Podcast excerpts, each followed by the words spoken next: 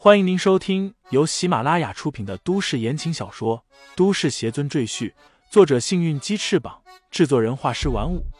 感兴趣的朋友，请看主页，点亮我的关注，点亮你的夜空。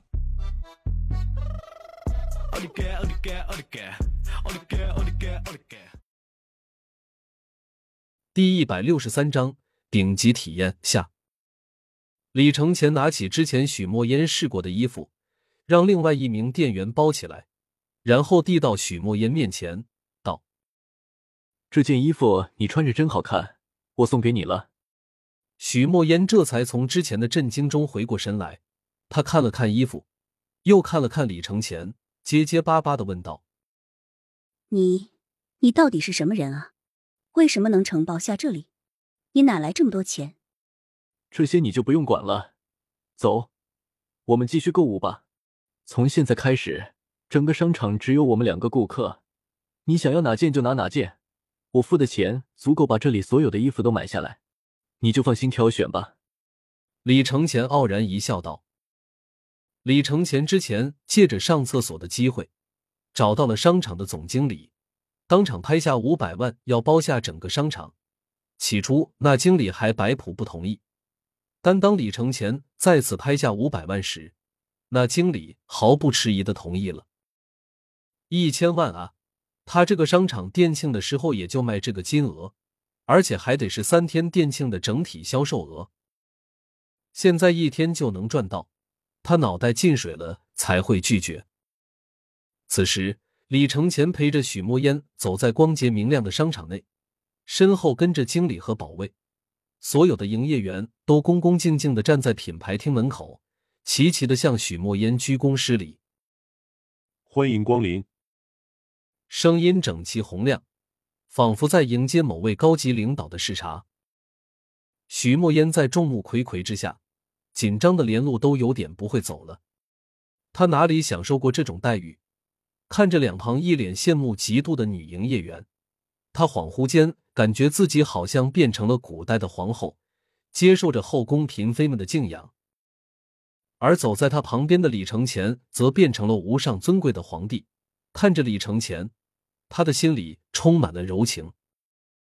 他是为了我才包下整个商场吗？两人逛了一个多小时，许墨烟只买了七八件衣服。他过惯了普通人的生活，一下子没适应过来，总想着为李承前省钱。却不知道李承前那张黑卡可以随意透支。李承前让经理把许墨烟所有试过的衣服都包起来，然后送到许墨烟的住所。那经理乐得嘴都合不拢。许墨烟只试了二十多套衣服，满打满算也就十几万，商场净赚了九百多万。什么是有钱人？这他妈才是有钱人！许墨烟不知道自己一下子浪费了九百多万。否则，他一定会让经理把所有的衣服都包起来带走。商场派了专车，连人和商品一起送到了许墨烟的家里。许墨烟的家不大，李承前也跟着送货工人一起混了进去。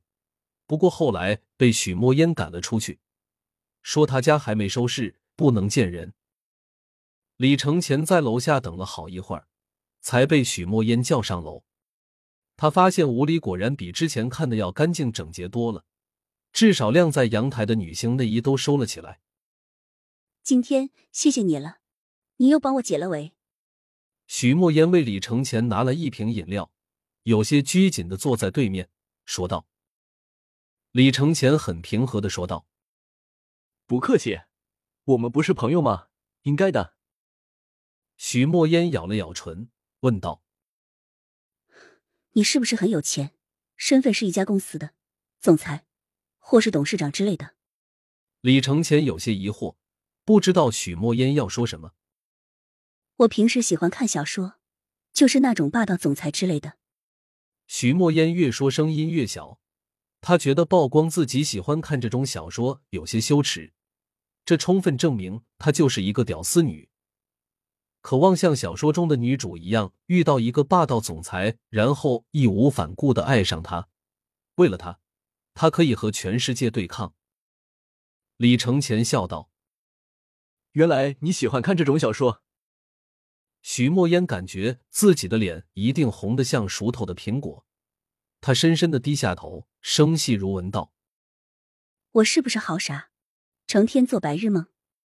你猜的不错，我确实很有钱，京城公司就是我的，我是他们的董事长。李承前决定顺着许墨烟的话去说，也免得他去解释了。那你为我做了那么多，难道真的是？徐墨烟的眼睛骤然亮起来，他有些紧张的等待着李承前的答案。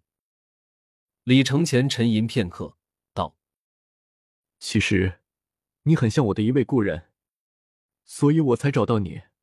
我也不想看见你受委屈。”徐墨烟的眼睛暗了下去，喃喃道：“原来如此。”不过，他很快就缓过身来，嘴角一翘，道。是我自作多情了，你就把我刚才说的话当耳旁风吧，希望没给你造成困扰。李承前笑道：“说出去的话怎么可能当耳旁风？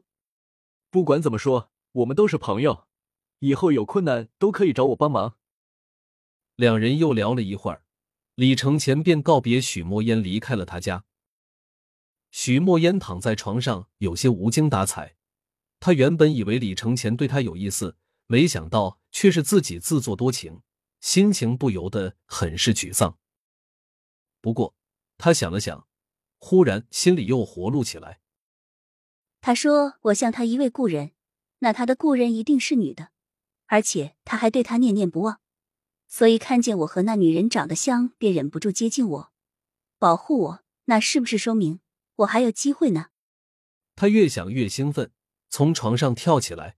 对着镜子左看右看，心里嘀咕：“李承前认识的女人到底和我哪里长得像？是鼻子，是眼睛，还是嘴巴？我要不要按照那个女人的样子去整容，让李承前爱上我？”许墨烟只是个平凡的女孩，她也渴望有一个像小说中的完美男人来爱她，所以忍不住就开始胡思乱想起来。想来想去，她就给她闺蜜冰冰打了电话。冰冰，我想我恋爱了。许墨烟现在非常想找个人倾诉心里的感受，他说道：“现在有个男人，长得帅，还有钱，还对我好，你说我要不要接受他？”冰冰在电话里问道：“默默，你喝了多少？和谁喝的？”我没喝酒，我说真的呢。徐墨烟撇撇嘴道。还记得我上次和你说的那个家伙吗？他居然是董事长啊！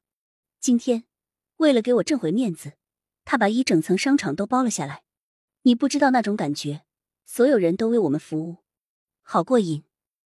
冰冰似乎不怎么在意，道：“嗯，那种感觉确实不错。”说的好像他也体验过似的。徐墨烟没有在意。继续滔滔不绝和讲述李承前的事迹，最后冰冰听不下去了，打断他问道：“你到底想表达什么中心思想啊？”我喜欢上他了。徐墨烟叹口气，又补充道：“可他只把我当朋友，他说我像他一位故人。”听众朋友们，本集已播讲完毕，欢迎订阅专辑，投喂月票支持我。你的微醺夜晚，有我的下集陪伴。